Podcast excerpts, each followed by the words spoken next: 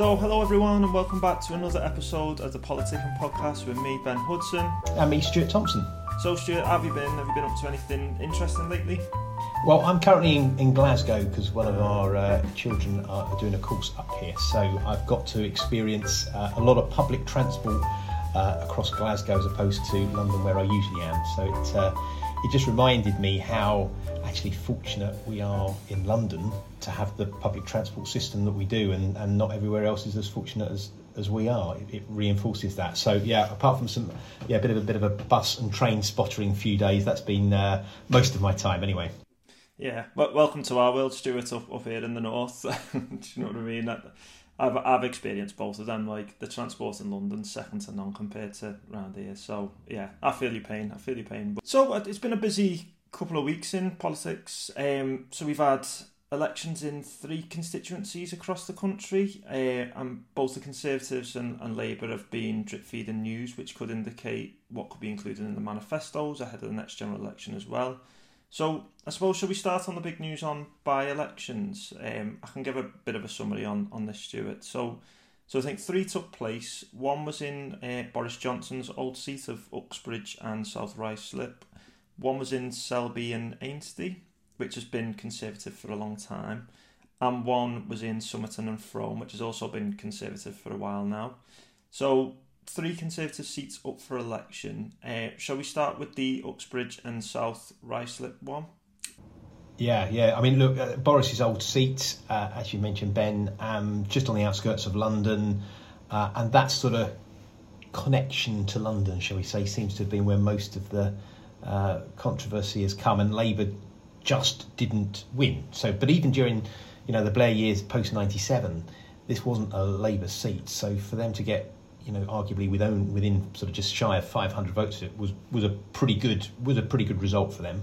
Yeah, one hundred percent. And I, th- I think the seat's been took over by Steve Tuckwell, is it? Uh, Stuart, is it? I don't know if we know anything on Steve. I, I couldn't really find anything on him. I think he was a councillor for Ruislip, if I'm right in saying. Yeah, good, good local, good local candidate, as I understand it. Yeah, yeah.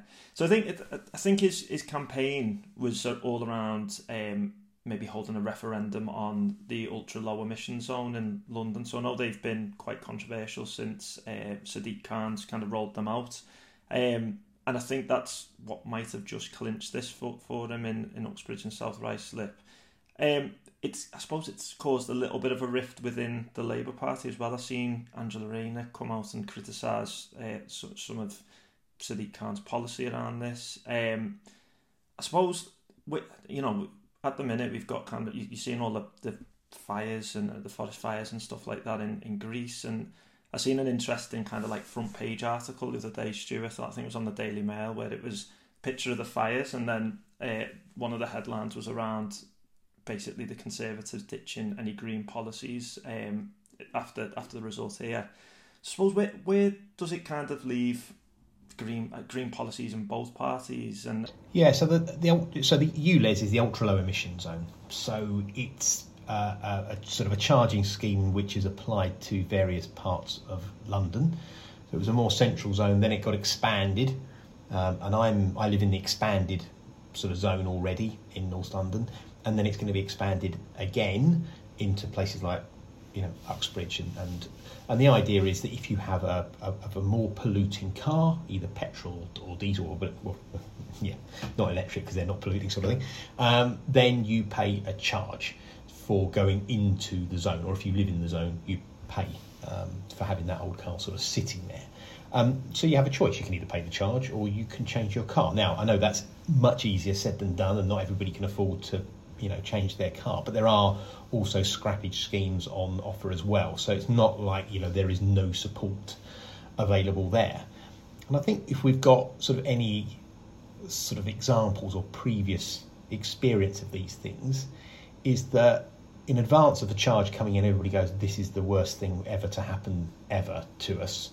It then happens and people go, actually, it's not too bad. And then everybody gets used to it. That happened with the original congestion zone in London that Ken Livingstone introduced. It happened with the, the you know, the original U L E Z, you know, the low emission zone. It's happened with the U L E Z now in North London. And I think, you know, if anything is to, to go by, then that will happen in, in North London. But uh, so I think there's two sets of implications. One, Ben, you're right, is, is look, does this sort of set have ramifications for green policies across the parties? But I think the other part is about devolution. And the reality is that if you have more mayors and more powers for local authorities or cities or whatever it happens to be, you will get different policies in different places. So again, Glasgow today, there's a low emission, sorry, there's a, yes, a low emission zone here, not an ultra low emission zone, a low emission zone here. I may have to drive in next week, so I had to check my car to make sure it applies, that I can drive here as, as well as where I am in North London, and I can. So, um, but people will find that. They will have different experiences of transport, potentially public health or uh, education or training or skills, depending on where you are in the country. But that's that's the whole point. You have policies with devolution that, that suit the needs of your local area. And frankly, I think that, you know, for for something like a, a you know clean air zone as well, again, another variety of, of a charging zone. Birmingham uh, have got one, uh, Manchester were putting one in, I think are still planning to put one in possibly, although I haven't checked that recently, uh, but they fell out with the government. Actually, a lot of it was the government's, you know, the Conservative government's own policies originally, which insisted on uh, clean air zones in different areas. Basically, air quality needs to be sorted out in cities. How do you do it? What works best locally? Never going to suit absolutely everybody, but for the majority, what sort of works? So you'll get different schemes in, in different areas. Um, but then when a party campaigns nationally, as happens in this by-election, they're sort of campaigning locally, but at the same time, there's this national picture as well about, you know, is Labour ready to, to govern? Uh, can Sunak pull it out the bag and, and you know, win the next uh, general election and so on? You then have this sort of clash of that local against against the national. But I think that's inevitable. Yeah, one hundred percent. And I, I think, like, I suppose what really does annoy me is, like, like you're, you're right with what you say there, Stuart. Like, we need, we do need localised policies because obviously every city in the country is completely different and has their own set of challenges and own set of issues and stuff like that. But I think, like, for me, they've got to kind of let let the, the strings go and, and let kind of mayors and stuff like that really start setting their own agendas locally to, to deliver for residents. And so, like you say, you know, not everything's going to be perfect, not everything's going to be things people agree with, but, like, at least they'll kind of know their areas a bit better than the national politicians. They'll know what, what's affecting residents and, and, and stuff like that. So, yeah, no, I, I completely agree. It just it annoys me sometimes that mayors get a bad rep, really. It, it doesn't matter kind of what political colour. It just, yeah, it, it does kind of give me a bit of the ick, really. It does. Well, I, look, and, you know, for you know they're electing, or yeah, it's a by-election, so Boris Gove's putting a new M P in.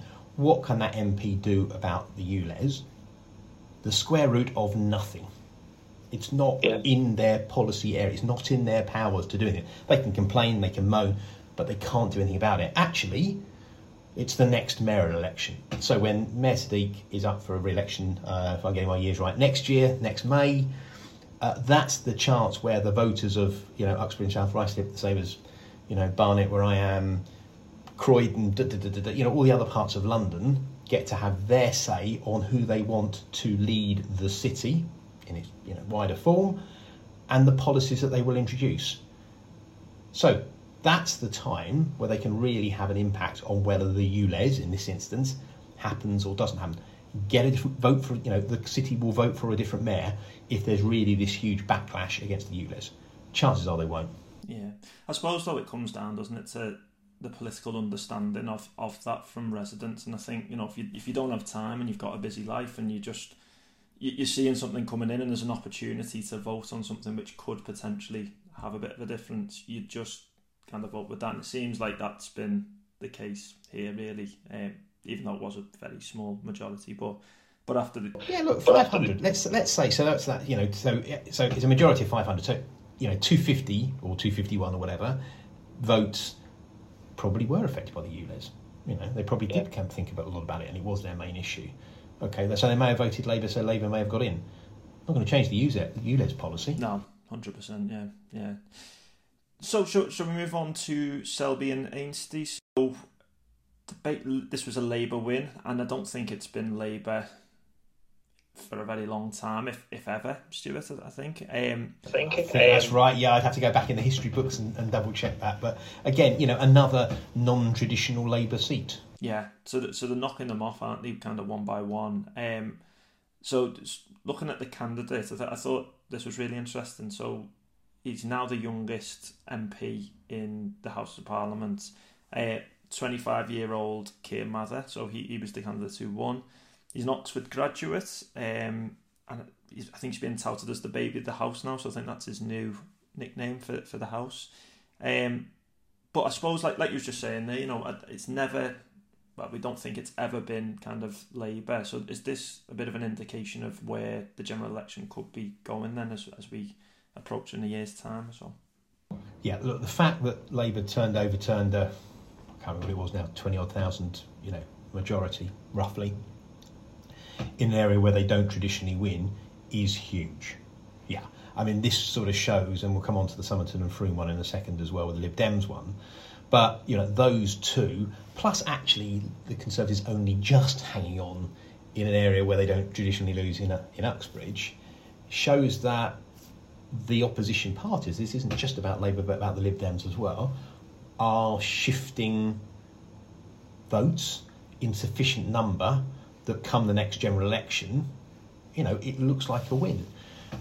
Uh, for Labour, whether the majority is huge or not, I think, you know, the, the, the trouble is the numbers are so massive to get from where they were at the twenty nineteen election to, to even, you know, win the next election, whatever sort of size. It's a massive task.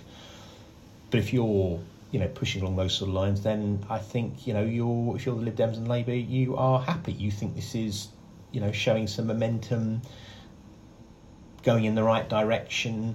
But for Labour, arguably, and I think I'm so very much in this camp, the fact that you didn't quite win Uxbridge actually is no bad thing. No bad thing at all, because it means that you have to, for, as for Keir Starmer, he has to keep the pressure on. You know, this is a massive task, sort of unity, et cetera. So, you know, you know, it could have been three nil to the opposition type thing. It ends up being, you know, two one. It's still a win, uh, but I think it's almost a better win than three nil. Yeah, so he's got to, he's got to continue ploughing on, really, hasn't he, and taking it serious. No, no time to kind of rest on his laurels. But I, I suppose, Stuart, I just wanted to quickly look at some of the criticism Keir Mather's been getting for being so young as an M P. I, I seen what what was the M P's name again, Stuart? Who was I think it was Johnny Mercer that said he was. Uh, I can't remember the phrase you remembered, it, Ben. But, uh... An in-betweener, I think he. Yeah. So so basically, yeah. This this Johnny Mercer, who's a Conservative M P, so I think he called him an in-betweener, and I, I just think it's really unfair, and, and I suppose would put a lot of younger people off um, getting involved in politics, really. And I, I think comments like that are so unhelpful. To be honest, like I think you know.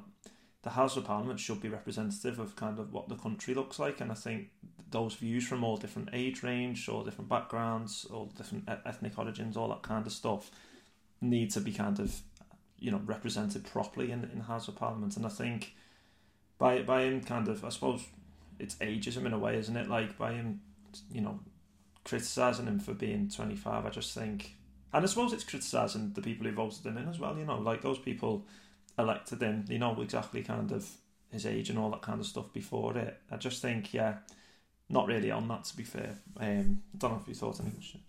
Yeah, no, you're right. I, I no, I agree with you totally, Ben. I mean, I think look, Mercer is, um, you know, an experienced Conservative politician. He's a minister. He's, uh, you know, Veterans Affairs. He's one of those that's being touted as the a potential replacement for Ben Wallace at uh, the Ministry of Defence, so you know, Secretary of State for Defence. Uh, I don't think he's done himself any favours, but I think it's deeply insulting. Yeah, I mean, look, the guy's twenty-five. Um, what's the, what's the cut-off point before you think you should be an M P? Obviously, there are. I mean, I, you know, I think he's eighteen, or whatever, you know, to be elected, et cetera. But you know, um, but what is it to be an M P? You should be thirty, thirty-five, forty. What, what you know, what it's what to Mercer is the ideal, you know, uh, you know, entry point that proves you are. I don't know. You have a certain level of intellect or experience or Um, you know, life, you know, life chances, life experiences, or whatever. Where, where, what is the cut-off? So I think it's it, it deeply disingenuous, and that, frankly, yeah, Ben, you know, part of the reason why we talk through, you know, some of these issues as, as we do is to sort of show that, you know, you don't have to be, you know, the, you know, you don't have to be, you know, absolutely deep in the depths of politics. Actually, these things mean something to everybody, and just talking them through and explaining them and, and chatting about them is a really good thing. Well, Mercer is almost sort of saying, no, no, no, no, you, you know, you have to have, you know, have to be of a certain age to understand these things, which is utter nonsense, I think. I, I mean, I heard him say, you know, what experience does he have in life and stuff like that. And I do sometimes think, well, what experience do, do a lot of M Ps have? They come straight from, you know, Cambridge, Oxford, wherever, straight into Parliament, no job on the front line of, of doing anything like that, and they're just ousted in. So what, you know, what experience do they have of real life as well? And I think that's why it's important that there's a mix of people going into the Houses of Parliament, because you need a mix of experiences. It is that mix. It is absolutely that mix, Ben, because, you know, somebody like uh, Mercer, who has served, and, you know, it, I mean, look, you know, thank goodness people like him do stand up and, and you know, serve the country in the armed forces. I mean, it's, it's a, you know, you know, we owe so much over so many years. So it's not denigrating his role, his experience, or anything along those sort of lines. But equally, just because somebody hasn't had lots of jobs, or hasn't worked in business, or hasn't worked, of, you know, in being active in a trade union or whatever it might be, he's had other sorts of experiences. He'll understand the education system and universities. Well, Oxford, you know, maybe maybe not everybody's cup of uh, you know, experience of, of universities, but but he will under he, he'll have a much closer affiliation to those sorts of issues and the sorts of issues that affect twenty-five-year-olds finding, you know, um, mortgages and housing and, you know, first jobs and that, you know, those sorts of issues that Mercer does. So yeah. Why is his experience any less relevant or any less directly relevant to politics and policy making than, you know, I don't know, somebody that's basically might be older but has never left politics, come in post post special advisor, you know, special advisor type role, work with, you know, in politics and around Westminster, gets a, you know, an M P seat in early thirties, but arguably they never had a, if anybody could see, you know, speech marks and a special, uh, you know, um, yeah, job or anything along that, you know. Um, so I, yeah, I, I just I don't understand it, frankly. I think it's deeply insulting. Yeah, same. Sorry, I just wanted to raise that because Uh... that really did round me this week. So, uh, but moving on to Somerton and Frome. So this was also a Conservative seat which the Liberal Democrats took. Um, so I think Sarah Dyke is the lady who kind of took this one. Um, so I think this was a big win for the Liberal Democrats. I think the seat's been held by the Conservatives since twenty fifteen. And I think prior to that it has been a Liberal Democrat seat from nineteen ninety-seven to two thousand fifteen. So it's been a bit of a a flip-flop really from Liberal Democrat to Conservatives, um, but ne- nevertheless, like, still a massive win for the Lib Dems, and I suppose shows, you know, people are moving away from Conservatives, I suppose.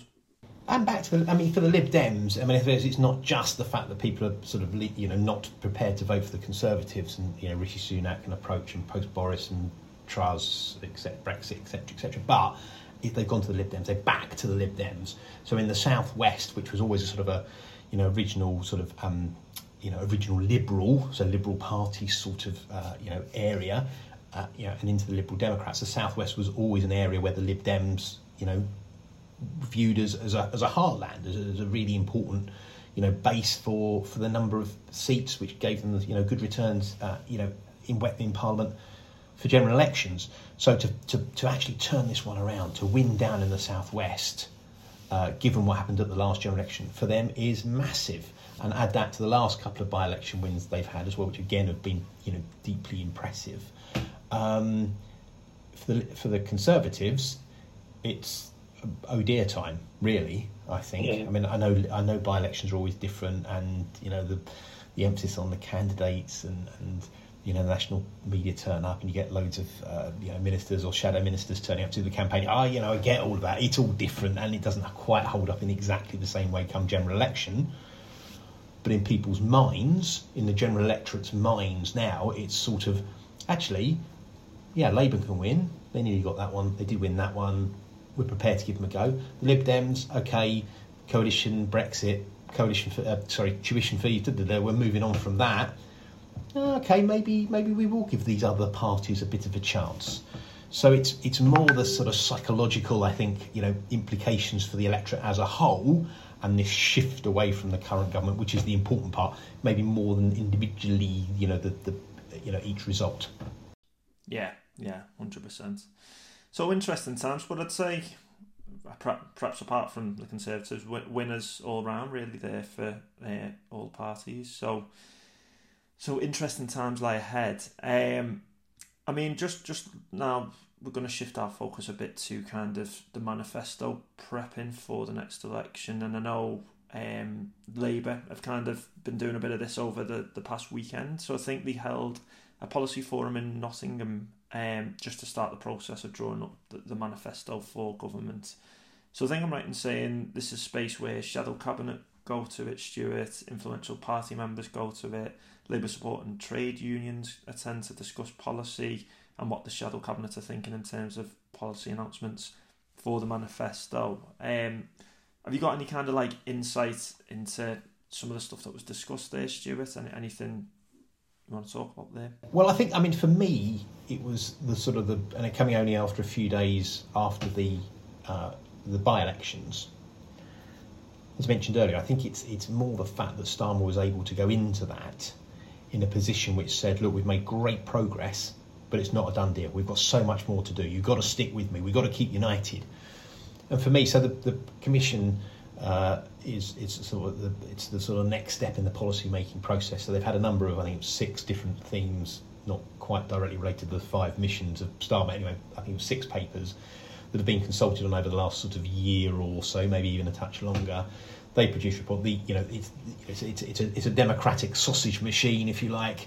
Uh, those papers go into the, the commission. The commission, you know, then has the discussion which I had, you know, this weekend in, in Nottingham. Sounds like the world's worst well, sort of, you know, weekend away in Centre Parks or whatever. But anyway, it wasn't that Centre Parks, but um, and. Uh, Uh, uh, you know, and the members and the trade unions sort of thrash these things out, uh, and, you know, and decide not the manifesto, but, you know, again, some broad approach and broad themes. So, you know, it's interesting to look at Starmer's speech from the weekend, and it was, look, you know, that, that sort of thing. You know, we've made great progress, comrades. He doesn't use the C word, uh, you know, um, uh, but, but uh, you know, there's more to do. So I think that, for me, that was the really interesting part. They didn't fall out with each other.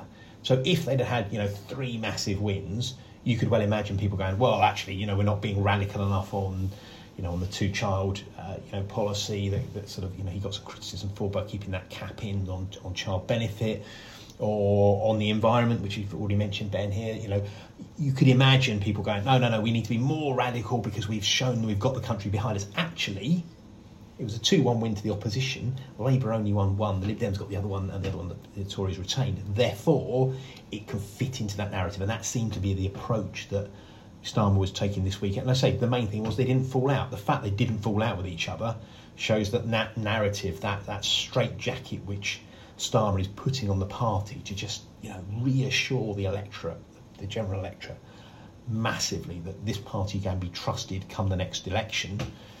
For me, was the was the main takeaway from, from the couple of days they had away. Yeah, I suppose I suppose that is really important because obviously the Labour Party in recent years has been really, uh, you know, separate really on, on a lot of issues. There's been like a lot of, you know, you, you think of Momentum and, and that group and stuff like that, and what Corbyn was kind of doing before Starmer came in. A lot of very left leaning policies. Starmer's come in, completely changed it really, gone a lot more central. But somehow he's managed to kind of keep the party together, and it looks like it's continuing by the sounds of it, um, despite him getting some kind of criticism from different areas just on that two-child benefit cap and all that kind of stuff. Um, yeah, and look, I mean, Labour are, are more united now than for, for years. I mean, partly that's because, look, frankly, they haven't won an election now for a very long time. So there's that. There's the reality of people having left the party because they don't like Starmer, they... you know, they were more pro-Corbyn, et cetera. Then you have a number of people that have been chucked out of the party because of their views, you know, abhorrent views, so they're not in the party anymore. Um, so if you mix all those things together, that sort of gives him a bit of a platform. Now, that doesn't mean to say that he's not going to get criticised, and he has done and will consistently get criticised. You know, it wouldn't be a political party. Look, we have to just remember that, you know, it's particularly in this country because we don't have a proportional representation system. The parties themselves are massive coalitions themselves of different views, and sometimes they're more united than other times. That's that is the reality.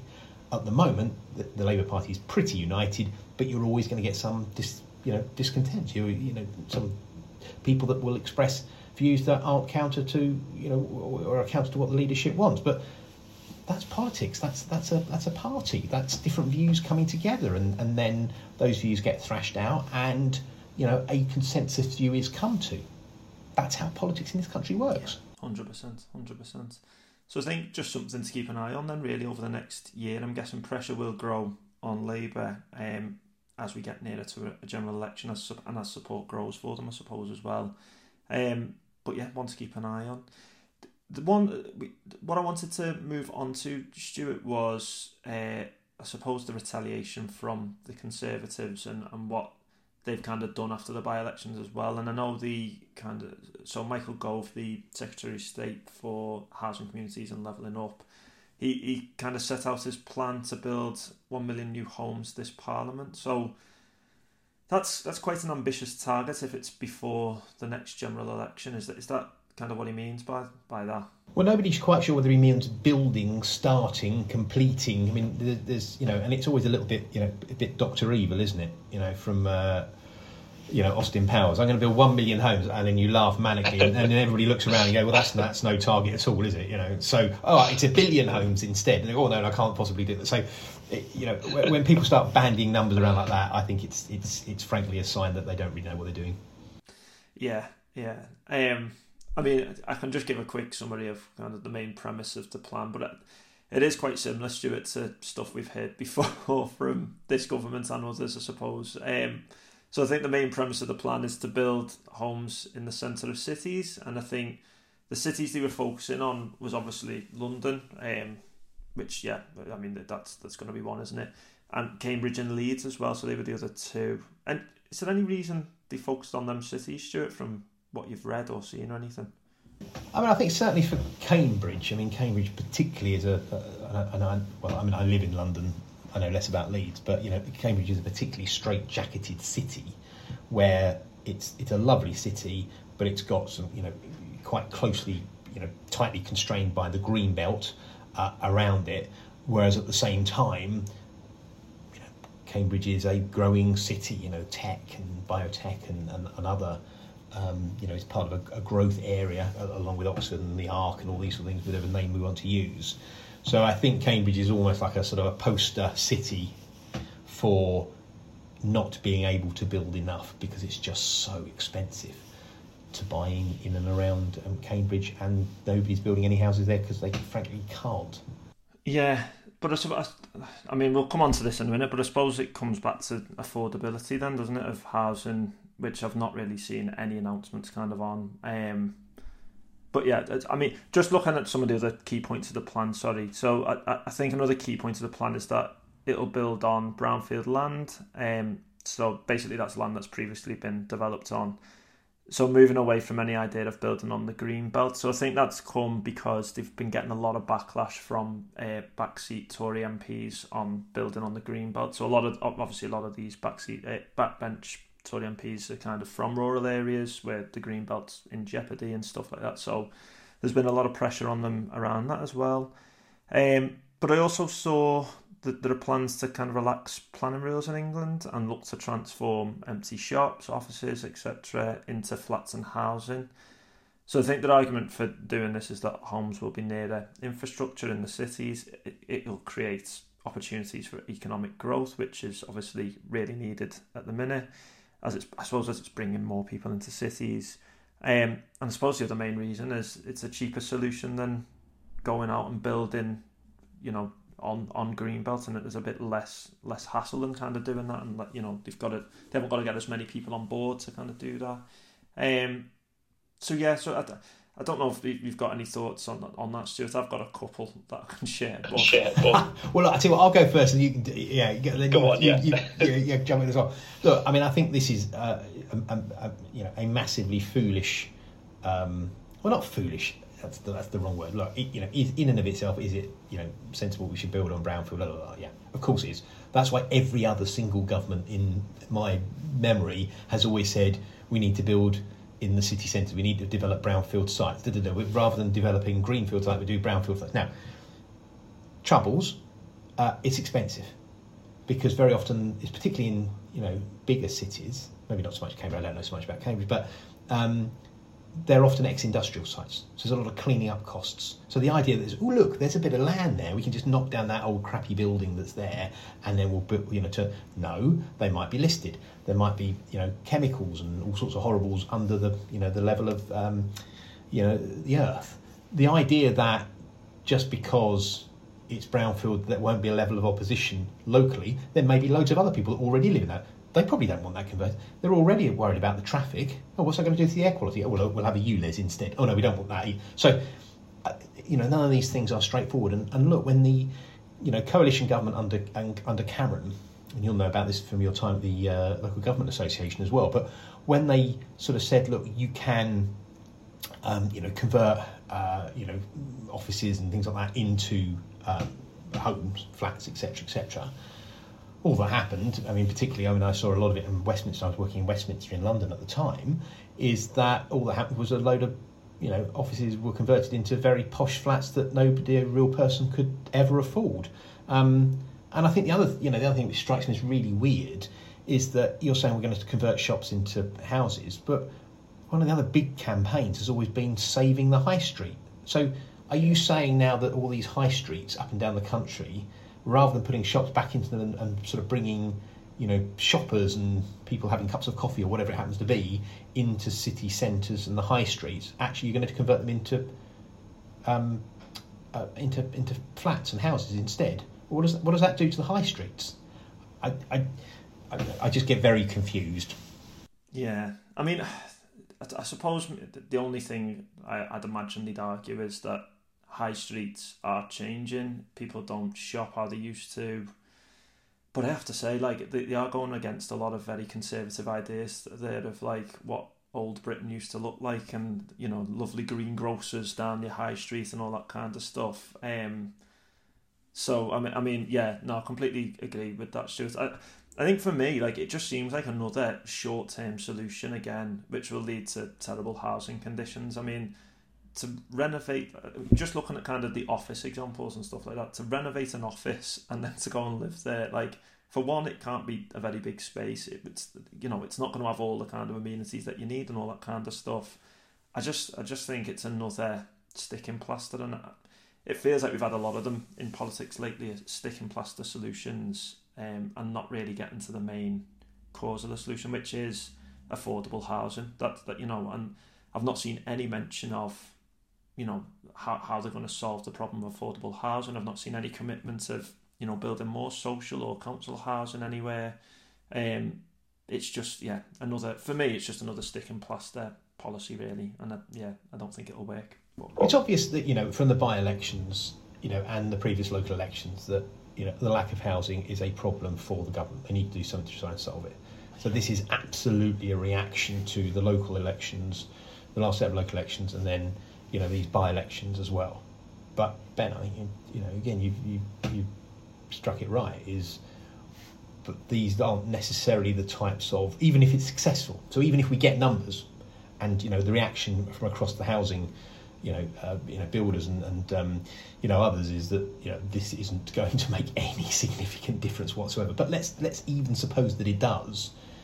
It's not going to deliver, you know, one and two bed starter homes and flats that, you know, younger people need to get onto the housing ladder to keep that going, to give, you know, so they don't have to keep paying out massive amounts of rent. It does nothing to address the interest rate issues and the high mortgage rates, which again is another barrier for, for younger people getting onto the housing ladder, or their ability to get a, you know, sizable enough deposit together to then get the, you know, the mortgage that they need. It doesn't do any of those things. Look, I'm fortunate enough, you know, we've got a, you know, um, we got onto the property ladder, you know, a long time ago. I've still got a long time ago on the mortgage, sadly, but, you know, at least I have one, and I, you know, I, I do have a property. Um, uh, but, you know, for my kids, I can't see them ever being able to afford, uh, you know, a house anywhere near us. Um, so which political party is going to solve that problem? And I think you're right, that, you know, people are talking, Labour are talking a lot about changes to planning. You know, it's one of their big, you know, supply side, if you like, reforms they can do, but we haven't seen the detail. If this is what the Conservative plan is, then I think they will have a problem at the next election. It doesn't look radical enough. It doesn't look substantial enough. So, you know, it's it's a, it's a reaction to those recent results, local and by-election. Is it going to transform? Is it going to convince anybody? I think that's going to be their real problem.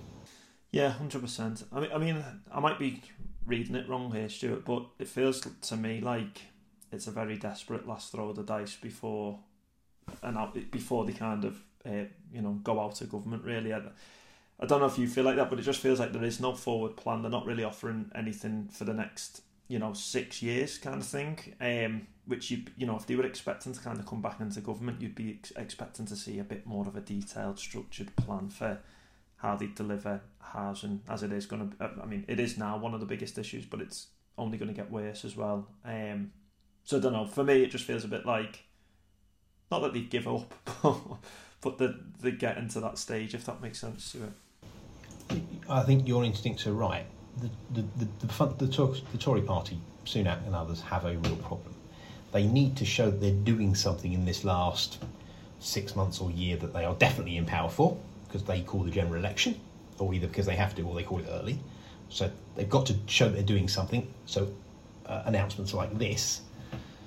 But on the other side, you don't want to go too early with a really big announcement, yeah, because you need something to put in the manifesto to then sort of, you know, do a, a you know a huge ta-da, to then sort of, you know, be your big push come the next election for really being. So they're in a sort of a sort of a netherworld of needing to do things but not wanting to go too big, because you want to sort of have some big reveal come nearer the time of the next general election. In that sense, a little bit similar to Labour, you know. You so yeah. we, we are in a bit of a holding pattern, just waiting for that election, and whether that comes, you know, sort of March, April, to April, May time next year, post the budget. You know, is that when the, the Tories say, right, you know, we think we've got a good chance now? We've had some tax cuts, or we were indicating tax cuts, or you know, some spending changes, or whatever it is. Come that, come that budget in March, presumably March, um, or do they hang on right until the bitter end, end of next year, beginning of, you know, twenty-five?